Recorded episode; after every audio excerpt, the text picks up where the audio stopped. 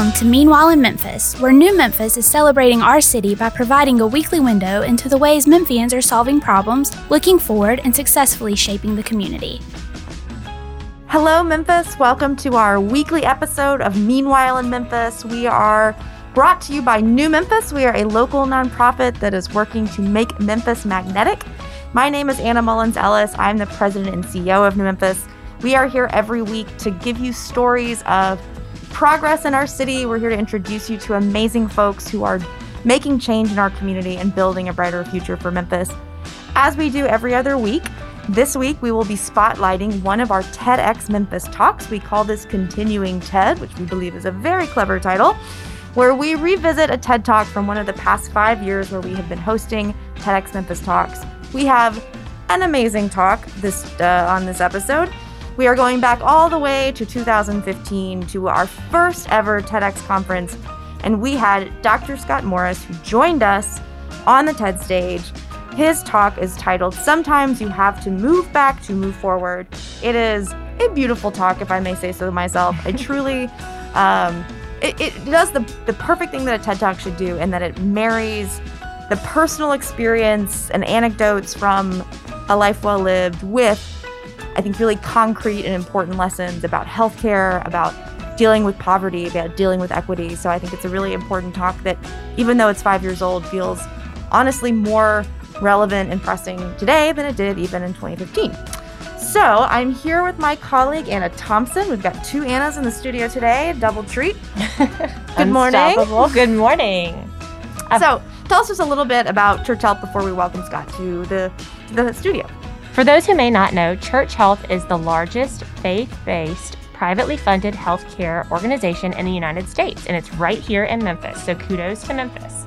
Founded in 1987, Church Health has a mission to claim church's biblical commitment and care for our bodies and our spirits.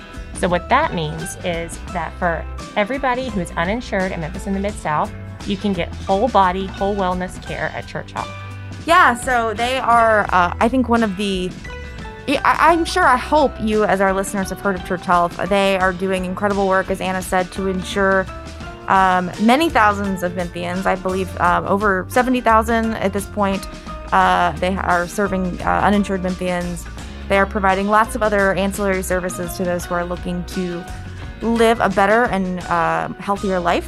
So, we're going to learn more about that. I know that this has been a particular year of need for church health, of, of need of church health. Um, so, I hope you will uh, pay attention to Dr. Scott Morris and uh, do what you can to support their work as we're moving into our next year. So, without further ado, let's welcome Dr. Scott Morris, the CEO of Church Health. All right, so we are thrilled to be here today with Dr. Scott Morris. He's the CEO of Church Health. Uh, he's here again to share his TED Talk from 2015, but also to talk to us a little bit about how this year has gone for Church Health. I know you have been an essential organization. You're always an essential organization for our city, but in a year like this one where healthcare needs are really uh, underscored and uh, access to healthcare is uh, really on the forefront. Tell us just a little bit about how you and your team are doing, and uh, you know what what the landscape looks like right now. Yeah, so back in March when uh, COVID first became real for us, uh, one of the things that uh, we did um, is offer up our chief operating officer to the city, Jenny Bartlett Prescott, um, to sort of help um, from an administrative standpoint. And as things unfolded, uh, Jenny has been in charge of uh, the testing plan for the city. Um, and she's done a fantastic job. Uh, she's one of those people who nowhere close gets enough credit for this. Um, no, she's phenomenal. She was on our Celebrate What's Right mm-hmm. Health Equity panel earlier this year, and she just is a star for the she, city for she, sure. She is a star, and um, you know the issues of testing have been so complicated. Uh, most of it, in my opinion, has uh, the challenges we've had have come from a federal level, and uh, our local city officials, um, starting with Alisa Haushalter, have done amazingly good uh, job for for our city. And uh, anyway, I just want to make sure Jenny gets a, a little uh, praise for her work. Um, Absolutely. Double shout outs for Jenny. Yes. Yeah. We love Jenny. Right. We're big fans. and then, so, you know, so we drive a, do a drive-through testing site at Crosstown, uh, which if uh, people don't realize, one of the things that uh, we created at Crosstown was the ability to drive through the middle of the building. How crazy is that? um, that was intended so our patients could easily uh, have access to our clinic if they broke their leg or something like that. But who would have ever uh, thunk it? Um, but it's also perfect for drive-through testing for COVID. You set yourself Um, up and perfectly. it's probably going to be perfect for drive-through um, ability to get the vaccine. So uh, we're um, looking forward to all of us uh, what that would look like. But I feel sure we will be front and center for vaccine distribution as well. So. That's exciting. But I will. The biggest issue for us um, is not COVID. It's that um, in Memphis, uh, over the course of this year, 100,000 people have lost their job. So when they lost their job, they lost their health insurance. And when they get sick for things unrelated to COVID, wh- where do they go? So it has been uh, an intense time for us to try to take care of as many people as we can every day. Um, but there are truly a lot of people out there hurting. And um, yeah, I just hope and pray that we can get back to some semblance of normal, not, not for us to be able to go to the football game, but so that people can uh, get their life back over these issues of uh, what happens if I need to see the doctor. right. Well, remind us, I mean, uh, that gets to the core of the mission of Church Health and how how you brought this work to Memphis. And it really is one of my favorite Memphis stories because I think from an not just in the nonprofit or the health community, but I think as we look at transformational and innovative uh, leaders, people who have a big idea and organizations that that get built around that, Church Health to me is just this giant win.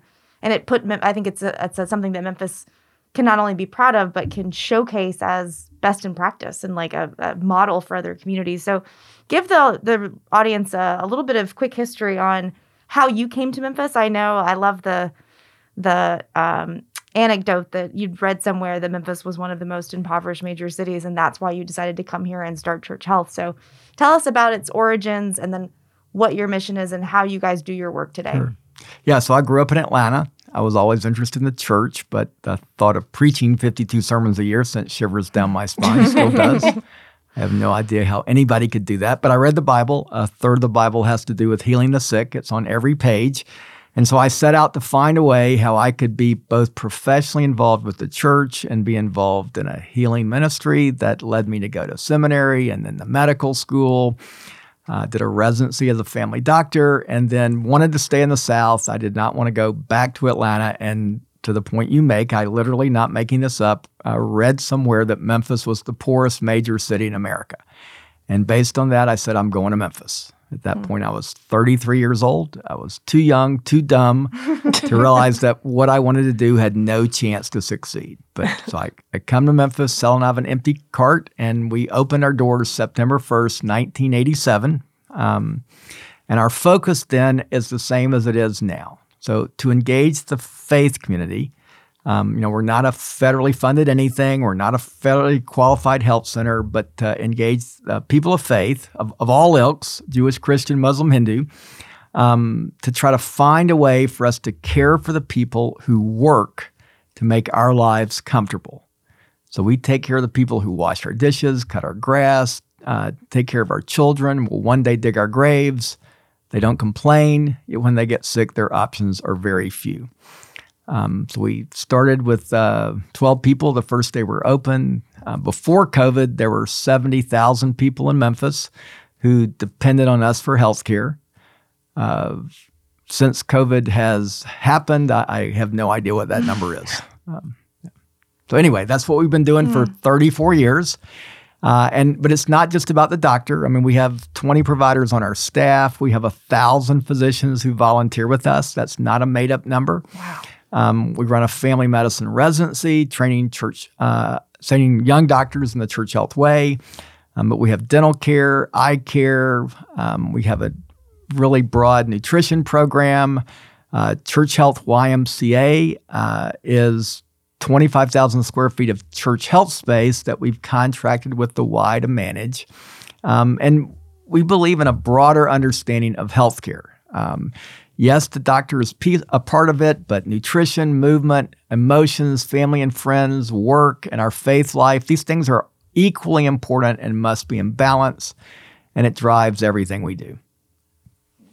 And then we are located at Crosstown. You know, the you know we're the anchor tenant at Crosstown. Um, we had grown into 13 buildings uh, back in 2011, and then Todd Richardson, uh, who's the guru for Crosstown, uh, came to talk to me about ways we could work together. And I don't think he anticipated this. And I just said, well, what if we move in there with you um, to, to be partners with what became Crosstown Arts? And then, uh, you know, we've worked together ever since. And, you know, we were able to take a building that had been abandoned since 1992, that's the same size and square footage as the Empire State Building, uh, and turn it into what I think anybody who's been to Crosstown would say, "How cool is this?" Um, yeah, absolutely, and I think it's such a beautiful manifestation of of the mission of wellness because it is a sort of right. whole body, whole experience, and I feel like that's what what Crosstown is trying to do be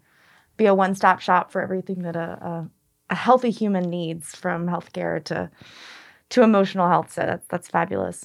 Um, well, tell us before we get into your TED talk. Um, for a listener that's out there right now who either on one hand wants to support the work of Church Health, what can they do?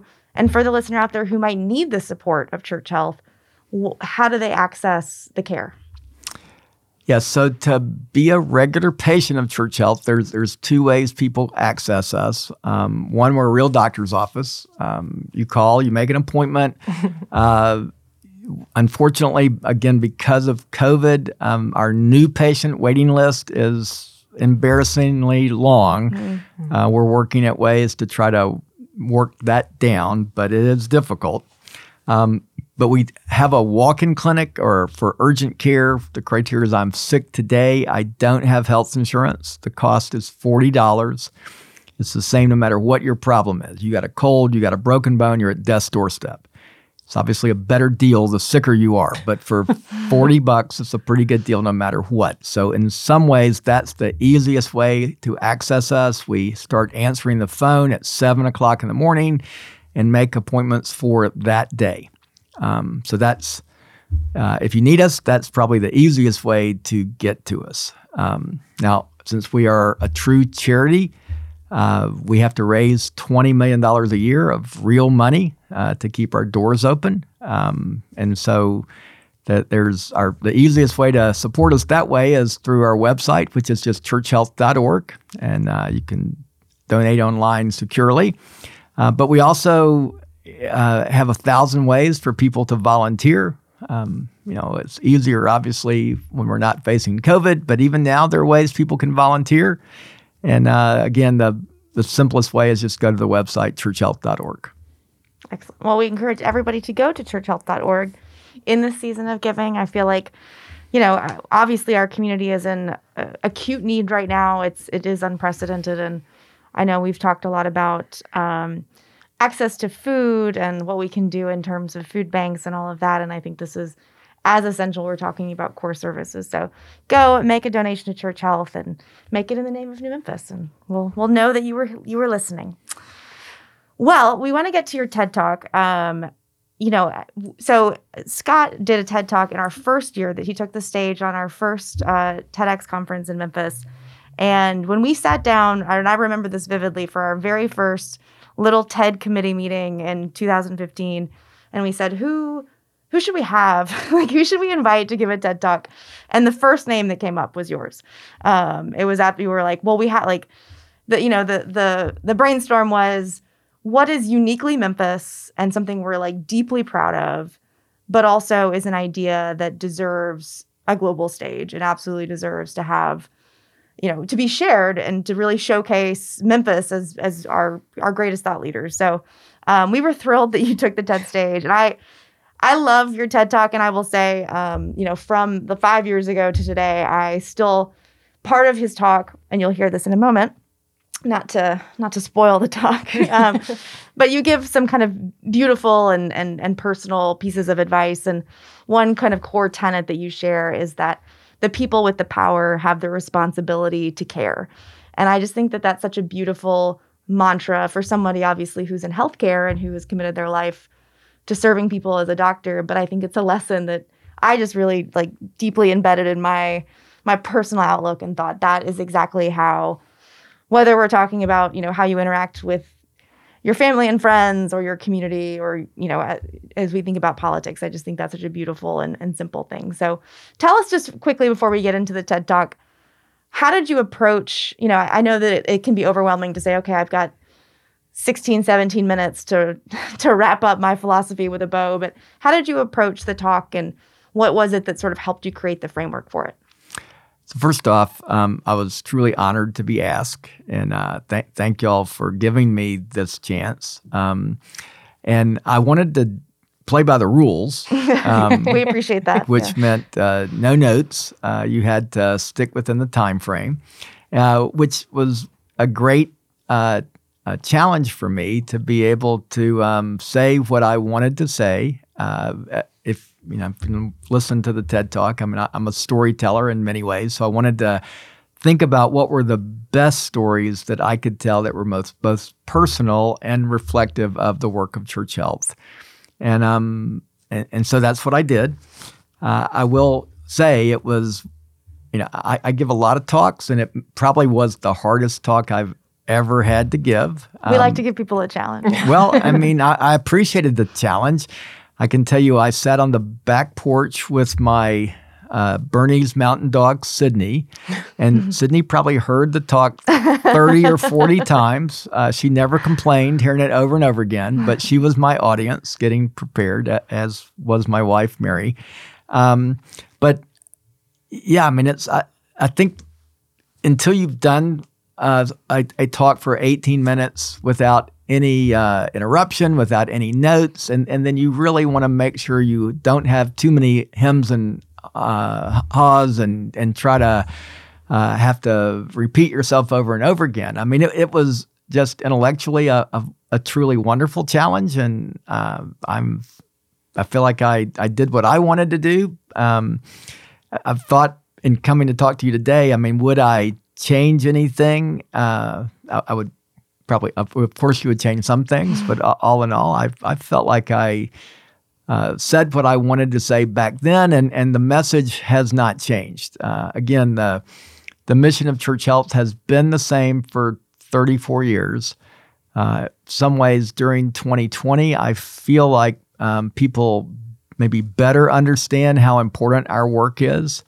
Um, especially when you think about who essential workers are. Mm. Uh, one of the the, the real challenges of, of the type of work we do is that if you have health insurance, you just sort of assume everybody has health insurance. And, and you, you don't really realize how that person who's you know cleaning up or washing dishes or is a server or whatever, uh, they don't.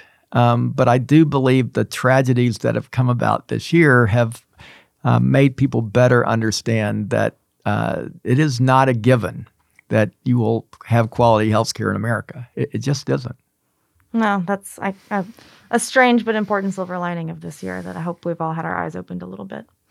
Well, I think we've uh, uh, hyped it enough. We are thrilled again to have Dr. Scott Morris, the CEO of Church Health, here. We're about to share his TED Talk. Sometimes you have to move back to move forward.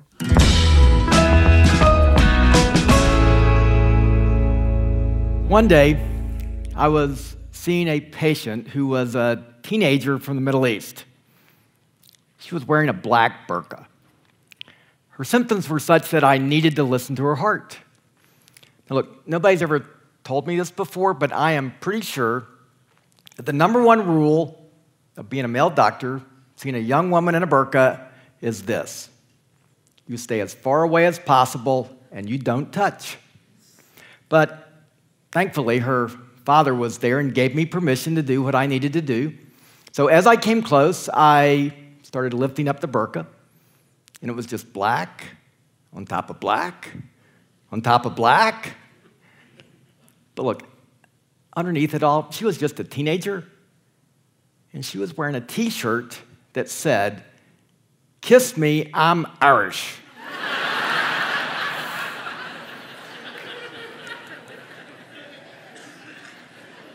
The world is smaller than we think. Even here in Memphis, where I live and work as a physician, but, but I believe that we could actually take advantage of that small world and use it to try to fix our troubled healthcare system. You know, our healthcare system, it is not making us healthier. Now, to change this dynamic, you know, we need to stop seeing our bodies as little machines. Instead, we need to consciously remember our humanity. You know, we in my work have, have come to understand that, you know, even in an underserved population, that, that we can, can do better. You know, that we can find a way to improve our healthcare outcomes. I, believe in that. So, how would we do that? Uh, I have come to find that there are important truths that my work has taught me. The, the first truth is this that the way others see the world might help us. So, when I was a senior in medical school, I spent a summer in Zimbabwe.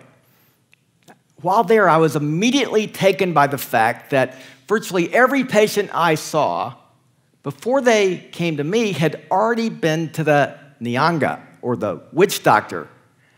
I found this incredibly odd because it was actually free to go to the Western doctor, but it cost real money to go to the Nyanga.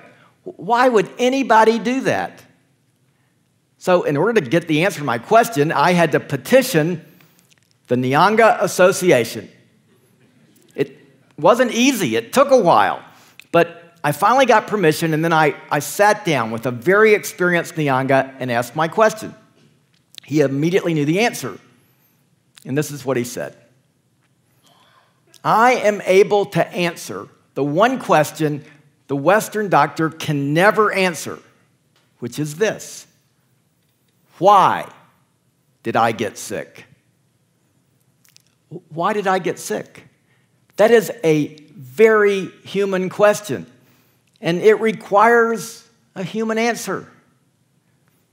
Other cultures have actually come to see health in a very colorful, robust, engaging way that is far beyond what science can answer. Which leads me to my second truth is that we are too enamored with technology. 50% of people who come to primary care doctors like me that they have no medical problem. They come because their life is falling apart. People come to the doctor today for reasons they used to come to the priest. I wish I had a nickel for every patient I have seen that literally within 30 seconds is in tears because they have such a powerful pain in their heart. But, but it's not something that any diagnostic test could reveal. I can MRI somebody's chest all day long, and I will never know what love looks like. There are no pills to fix a broken heart. There just aren't. So, the fact is, we are actually training our young doctors to believe that the only way we can improve people's health is with very expensive blood tests and computerized diagnostic imaging. It's led us to have what I believe is an unholy love affair with technology.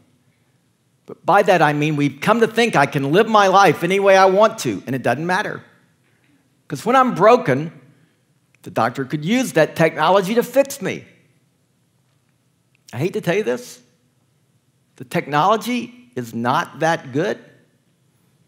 And the doctor is not that smart. God gave us this body for a reason, and we have an obligation to take care of it.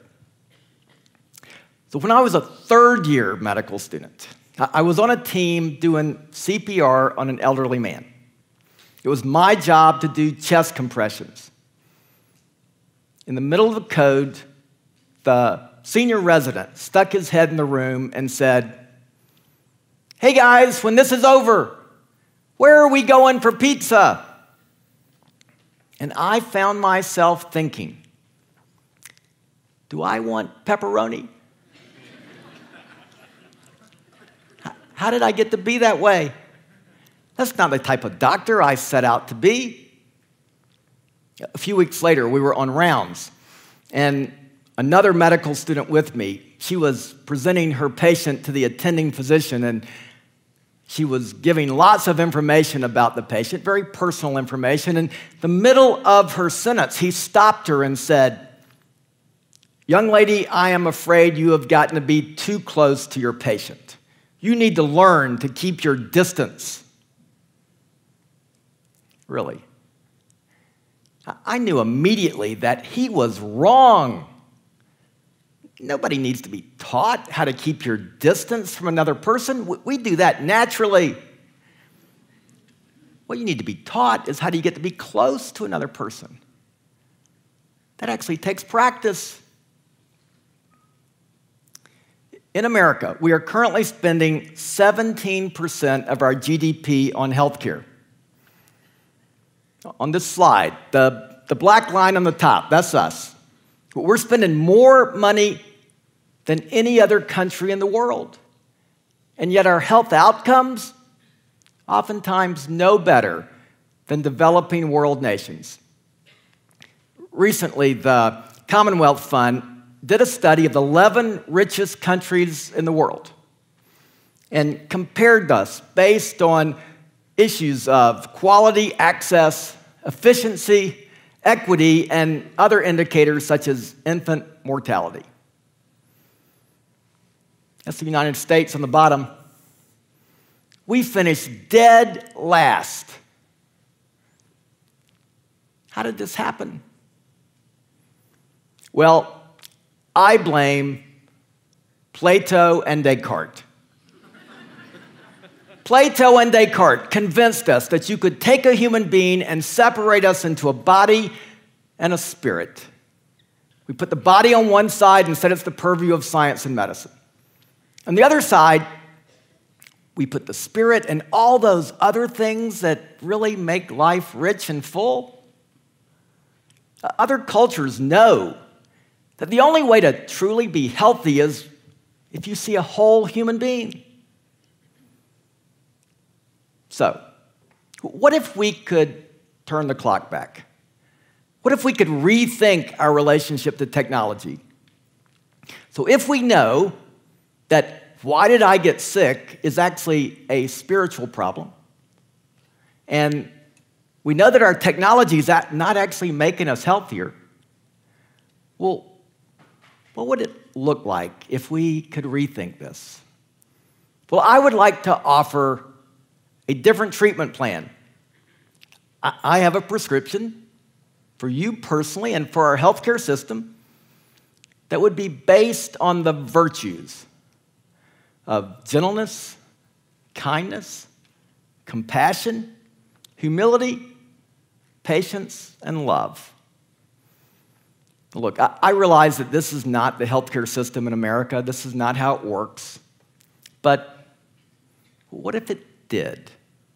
You know, what, what if we were actually able to engage people in things that matter to you and I? I? I believe this is what you think matters in life. I mean, who really cares if you live two years longer, if it means two years longer in a nursing home? Life for life's sake, that makes no sense. Breathing in, breathing out. I'm not signing up for that. Are you? If we're not helping people achieve what I think we would all consider to be the goals for living, having more joy in your life, having more love in your life, and being connected to those things that are greater than we are, if those things aren't happening, then what's the point? So instead, I would like to offer three principles to help you fill this prescription. The first is this the person with the power has the responsibility to be kind. Years ago, I was living down on the river before the renaissance of downtown Memphis, and I couldn't sleep. I go for a walk. I was probably in a place I shouldn't have been, but it was a beautiful night. There was a full moon. And as I'm standing there, I felt somebody walking toward me. You know that feeling? He got right up next to me. My heart's pounding. I'm reaching for my wallet. I'm praying, please, dear God, don't let him kill me. He gets right up next to me, and I, I swear to you, I'm not exaggerating. He was at least 10 feet tall. and he looks down at me and he says, Ain't you my doctor? and I look up at him and I go, Yes, Jesus, I am.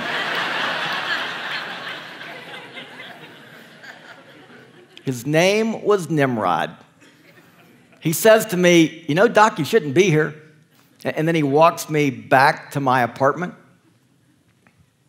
That night, it was Nimrod who had the power, and he used it to be kind toward me. And I think he proves my point that, that the way we use power is an important way that we see our health because it has to be about kindness for all of us. Second principle is this everyone deserves to be first. My patient, Henry, taught me this lesson as a child. So, Henry was two months old when I looked in his right eye and I immediately realized he had a retinoblastoma, cancer of his right eye. The only way to treat it was to take it out, which is what we did. Henry did fine.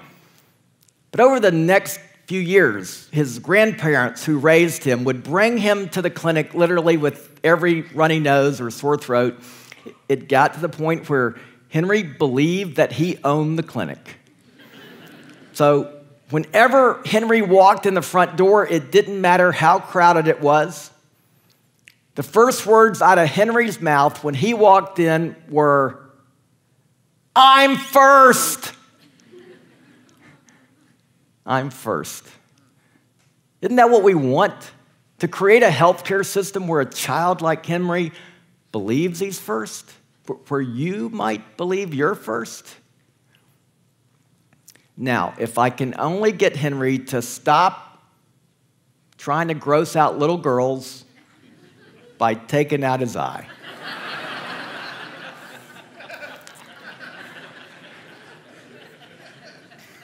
The last principle my mother taught me don't skip the rapids.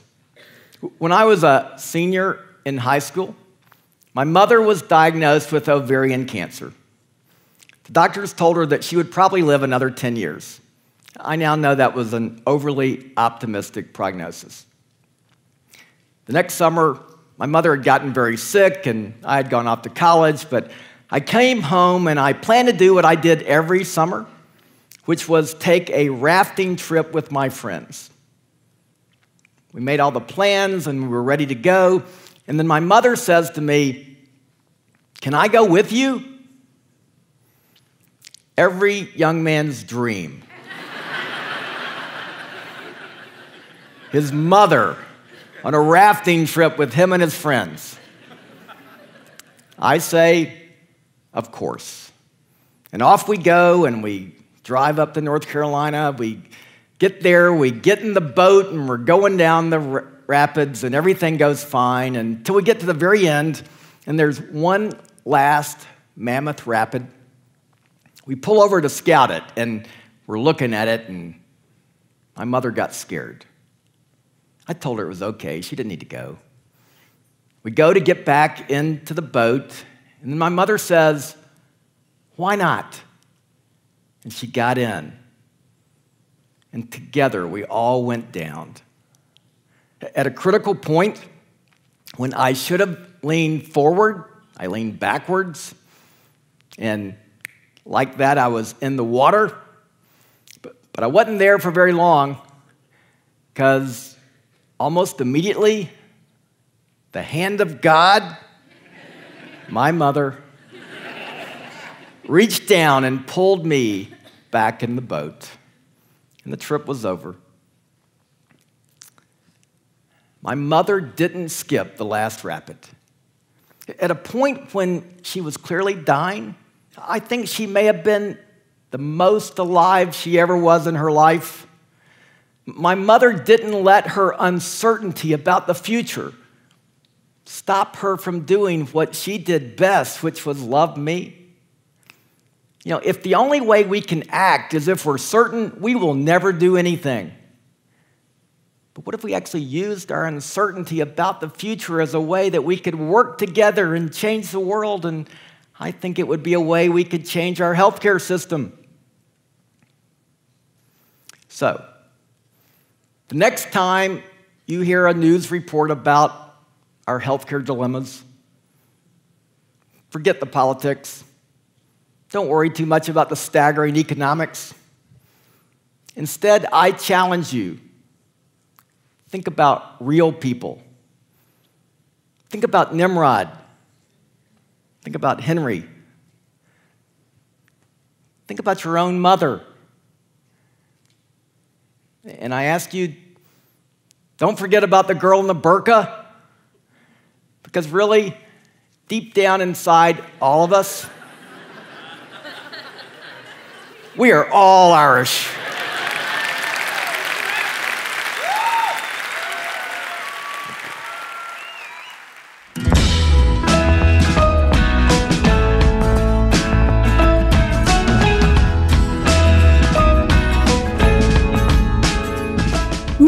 New is transforming our city through the power of connection.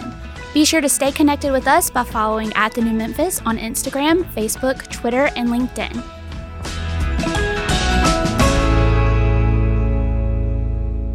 So, in your TED talk, you said that consciously remembering your humanity was important. And I wanted to ask how that had been driven home for you in 2020 specifically. Yeah. So um, hopefully that's been something that we we all understand that we are uh, vulnerable, that we are at risk. Um, you know, be, being human is just not something that we should ever just assume and take lightly. So, um, but I think 2020 uh, for for me personally, but for everybody I know, uh, it's been good and bad. I mean, we we realize that we are mortal. Um, we, we live in a mortal coil. Um, yet at the same time, uh, that humanity is what allows us to experience joy and love and the richness and fullness of how God created us. So, in, in some ways, 2020, I think, has been a, a wonderful thing to reconnect us to what it means to be fully alive. Absolutely. Bringing it back to that foundation and remembering to give everybody grace that we're all going through something. I think it was easy to say that before 2020. And I think now everybody kind of understands it as a precedent, like just as a foundation, walking into any conversation, you know that there's already things that are unspoken or unseen that people are dealing with on a day to day basis. So remembering that humanity is paramount. Yeah, hopefully it's not trite. Um, that you know we, we, realize that every day is uh, uh, the the only day we have that we're certain of. Uh, none of this is a guarantee, um, and you know it is a special gift that uh, I know I am grateful for every morning I wake up. Same, same. You also mentioned um, the question, why I get sick, as a baseline human question and that it deserves a human answer. And that made me think so often of the like cliche about doctors, about being doorknob doctors, or, you know, not really going back to what we just talked about, remembering the humanity of people. Church Health has been kind of an unconventional or unique or innovative from the beginning. And to many, the healthcare experience is all about quickly perform checkups or doorknob doctors. But the staff at Church Health almost rejects that model and has always kind of been putting the humanness at the forefront. So, can you tell me a little bit about why that's so important in the model for church health? So we begin with the idea that uh, we are creatures of God and God loves us all, um, and that uh, being healthy is not about the absence of, of, disease. You know, we would argue that being healthy is ultimately about achieving three things: um, having more joy in your life, having more love in your life, and being driven closer to those things greater than we are. Now, we would call that God. You don't have to call that God, but there are things greater than we are. But more joy, more love, and being driven closer to God. When you think about it, it doesn't have a lot to do with the doctor. Um, if that's what it takes to be healthy. So uh, we try to encounter every patient we see, yet yes, with their symptoms and their complaints. I mean, people generally come to the doctor for particular problems, but uh, when we are looking at somebody, it, it has to be more than just the sum of their complaints. Uh, because there are no pills for joy or love. Um, the truth of the matter is, is, the pills don't really work all that well. Um, so, you know, this is uh, both who uh, we see ourselves to be and trying to create a relationship with patients uh, is got to be what uh, we care the most about. It's, uh, you know, we run a family medicine residency, so we're training young doctors in what we refer to as the church health way. Um, and it is built around these varied concepts. I love that. I love the keeping the joy and the love, and there aren't pills for that for sure. Um, you've also mentioned that people come to the doctor today for reasons that they used to go to a priest and how church health tries balancing the physical as well as the mental, spiritual, which you just talked about with every patient. What has been the impact of treating the whole patient in the same way that educators might treat the whole student? So, uh, church health um, is uh, fully embracing that there is a spiritual dimension to life. Now, I'm a United Methodist minister. Uh, I hope people don't hold that against me. Um, but church health is not uh, a specific uh, theological perspective. We're, we're not uh, uniquely Christian. Um, what we believe is that Jewish, Christian, Muslim, Hindu, all, all world religions um, sort of see uh, who we are as human beings in a very similar way. Uh, and you have to take that spiritual dimension of people's lives very seriously if you're going to fully care for them. Uh, one of the big problems of healthcare in America is that that's not the case. Uh, we endlessly end up uh, seeing people who have a pain in their chest, and we do an EKG and we do a cardiac catheterization, uh, and we do all sorts of fancy, uh, fancy x rays, and, and all that physically is normal. And we tell the person there's nothing wrong with them. And the problem is, is that you can MRI somebody's chest all day long and you will never know what a broken heart looks like. Oh, and I don't so have true. pills for broken hearts. Um, and yet, that is 50% of people come to primary care doctors like me um, for these reasons that historically would go to the priest for. And doctors are generally just not trained to deal with broken hearts. I feel like you that makes you uniquely qualified too, personally and professionally, because you do hold um, advanced degrees in both. Correct? I, I do. I'm. Uh, I think of myself as a pastor who acquired a particular skill. the particular um, skill of being a wonderful doctor. Well, I spend my, most of my time playing doctor, but in my head, I am always thinking of what this means in terms of my pastoral role. So. I love the yin and the yang to that. yes, it is a yin and yang. So I know that you at Church Health actually use this TED Talk now, even to this day, as a way to introduce um, medical students to the um, the philosophy and sort of the ethic of Church Health, and and you as its leader. So tell us kind of what what do you hope for a young aspiring doctor? What what is the alignment that they need to see as they reflect on this TED Talk? So, Church Health, in partnership with Baptist Hospital, does run a family medicine residency. And, and literally everybody ought to care about our residency because we are recruiting young doctors into our program with the plan that they will stay and practice in Memphis for their entire career, um, which means uh, we are training doctors that will almost certainly impact virtually every person in Memphis's life. And one of the ways we try to introduce them to what we're about is with having them listen to this TED Talk. You know, I, I hope the principles that I've laid out there um, are the types of uh, ideas that you would want your doctor to fully buy into. Um, it is definitely uh, the way we uh, work with them. I mean, look, they have to learn that the knee bone's connected to the thigh bone. you know, we, we're, we're going to get that part right.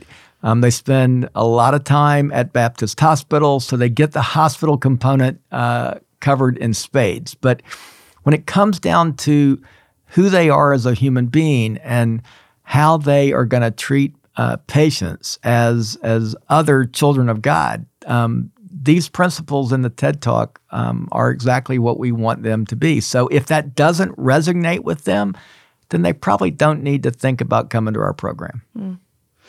How, uh, you know, obviously you've been in Memphis for over 30 years and you had the the seed of, of this compassion and, and this vision for church health before you came to Memphis through your faith and through the perspectives that you had on on care.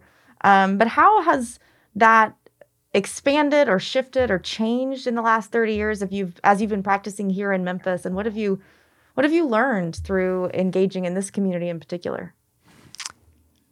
Well, one thing I've learned is that I never intend to leave Memphis. You know, I like this is this is not where I grew up, but it is where I intend to be uh, buried. My my wife uh, has went and bought a little place at Elmwood um, that is will be our, our, both of our final resting places. So I will be among good company then. Yeah. I am uh, I am you know fully embedded and and committed to who Memphis is and and what we care about in this city. Um, so, but in terms of things that I've learned, I mean, I've just sort of uh, you know just in, ingrained in me um, these very issues. I, I wouldn't say I've I don't feel like I've changed a lot. I feel like I've grown uh, a, a, deeper depth uh, into uh, the the understanding of uh, what it means to be fully alive and and what a a human being um, who is healthy, what what that looks like. So I've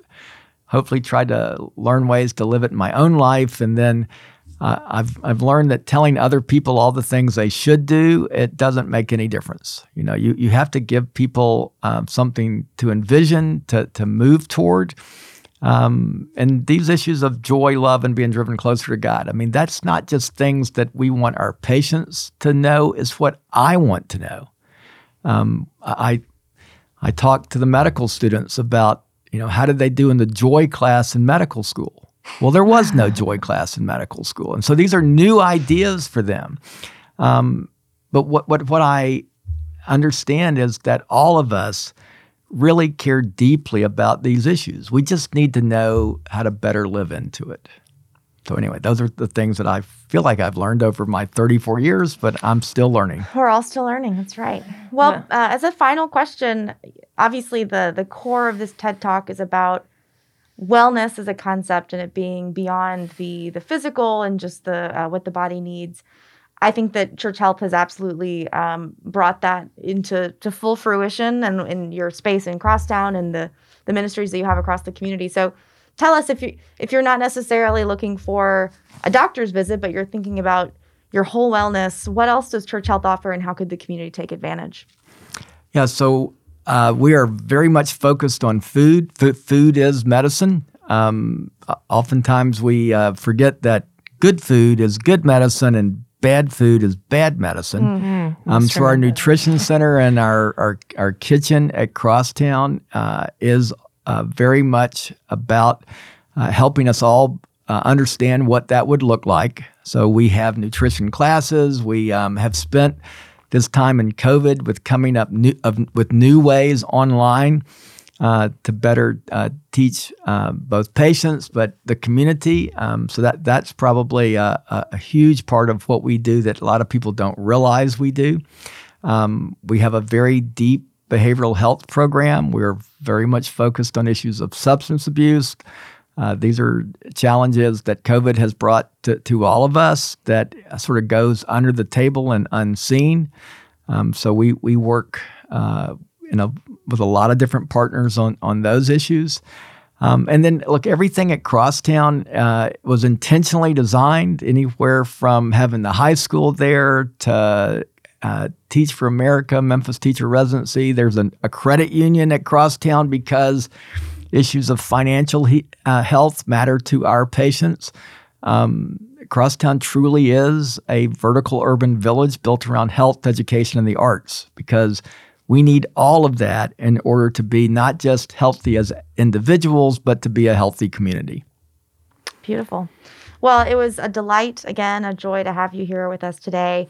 Thank you for sharing your TED Talk. Thank you for being here with us to reflect on it. Dr. Scott Morris, I hope you have a great day. Same to everybody here. It's my honor. Thank, Thank you. you.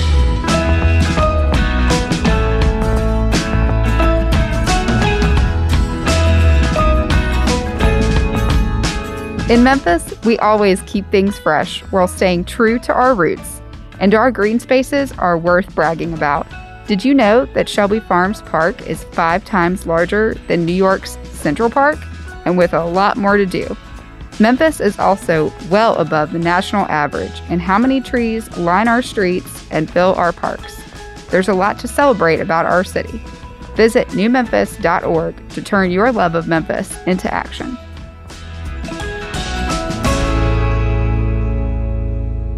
Right, well, that is about our uh, full episode here of Meanwhile in Memphis. We thank you for joining us. A couple of quick uh, housekeeping notes on behalf of New Memphis. Uh, we are currently recruiting for our 2021 Embark classes.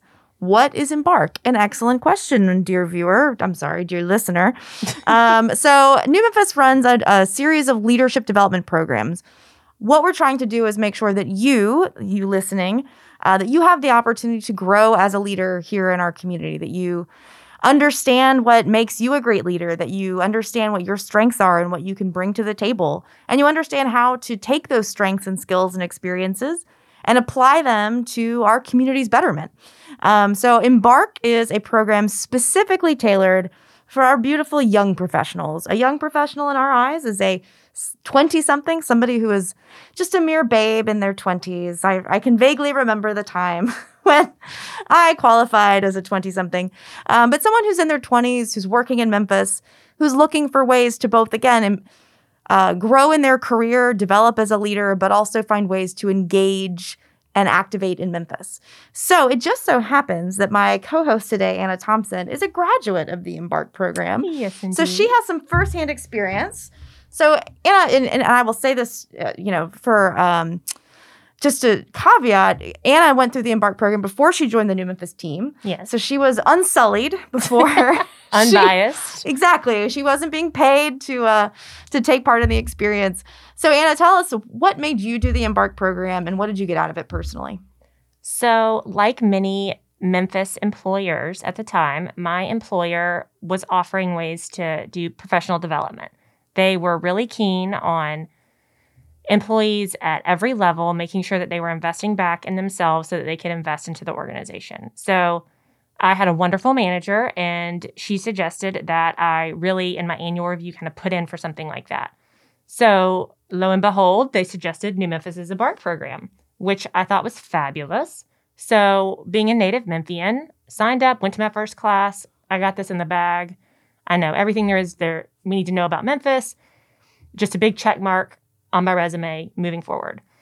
Well, night one, my mind was truly blown away by the different perspectives in the room from people who were right around my same age, even if they had similar backgrounds native Memphian, non native Memphian, um, newcomer, different parts of town, different walks of life, different professions. Like the way that we viewed the exact same pieces of information about our city was completely different. And that was so unique to me and truly transformed the way that I was moving forward and the way that I was living, working, and playing in our city. So I think not only being exposed to new perspectives of those around you, but working toward what a better city looks like in the future was really profound for me. And I found that with Embark.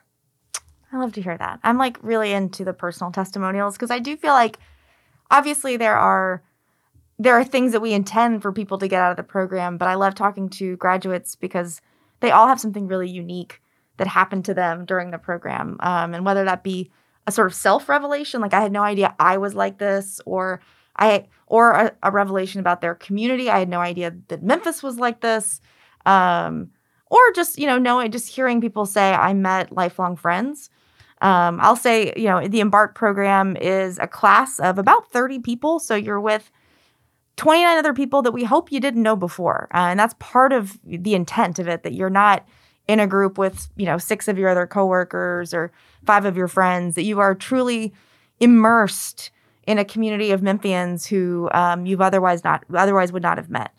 Um, for anybody that's in the audience today, either they're a 20 something, God bless them, and they're thinking about uh, investing in themselves and investing in Memphis and doing the Embark program, or there's somebody who knows a 20 something, uh, whether that be an employee or a friend or uh, somebody in their network, and they're thinking about nominating for them for the program, what is the one reason for you that they should jump in and put that name on the piece of paper and say, I want to do Embark?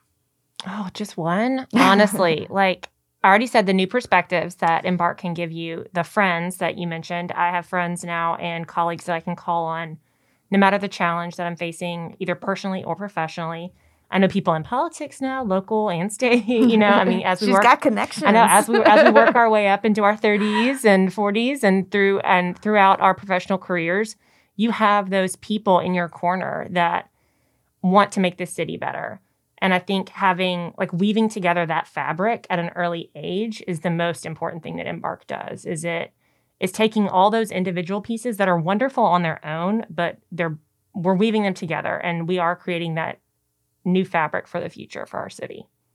Love it. Well, if you now have your ears perked and you think maybe this is for me or maybe this is for a friend, colleague, uh, family member, go to newmemphis.org backslash embark uh, you can learn a lot more about the program. It is, I will say, um, it is a seven class program. It takes the course over the uh, four months. So it's going to start in January of 2021. It'll wrap up in May. All of the classes are in the evening. So if you don't have a bunch of flexibility during the day, uh, it's a great way to, again, advance your career, uh, advance your, your, your network in Memphis, uh, hopefully not disrupting your your uh, day job. Uh, so you can go to newmemphis.org backslash embark, learn more about the program, and there on the website you can very easily either apply if you're interested, fill out a brief form, submit a few things, or nominate, which is extra easy. You just drop a name and email. We will reach out to them and tell them more about the program. So thank you very much. Uh, again, this was Meanwhile in Memphis. Thank you for joining us this week. We'll be back next week. In the meantime, if you like what you hear, consider calling in to us to leave a voicemail to let us know. Uh, we are here brought to you by WYXR. It's our new FM station. They are doing amazing work, but we want feedback and we want to know how we're doing. So if you learned something new or great about our city, we would love to hear from you. Just call 901 460 3031. You can leave a simple little voicemail. It's a great way for us to get feedback. Again, one more time, that's 901 460 3031. Have a great week, Memphis. Bye. Meanwhile in Memphis is brought to you in partnership with WYXR, produced by New Memphis and hosted by Anna Mullins Ellis and Christy Mullen. For more information, please visit newmemphis.org. Audio for this show is recorded and produced by the OAM Network. For more information, please visit pod901.com.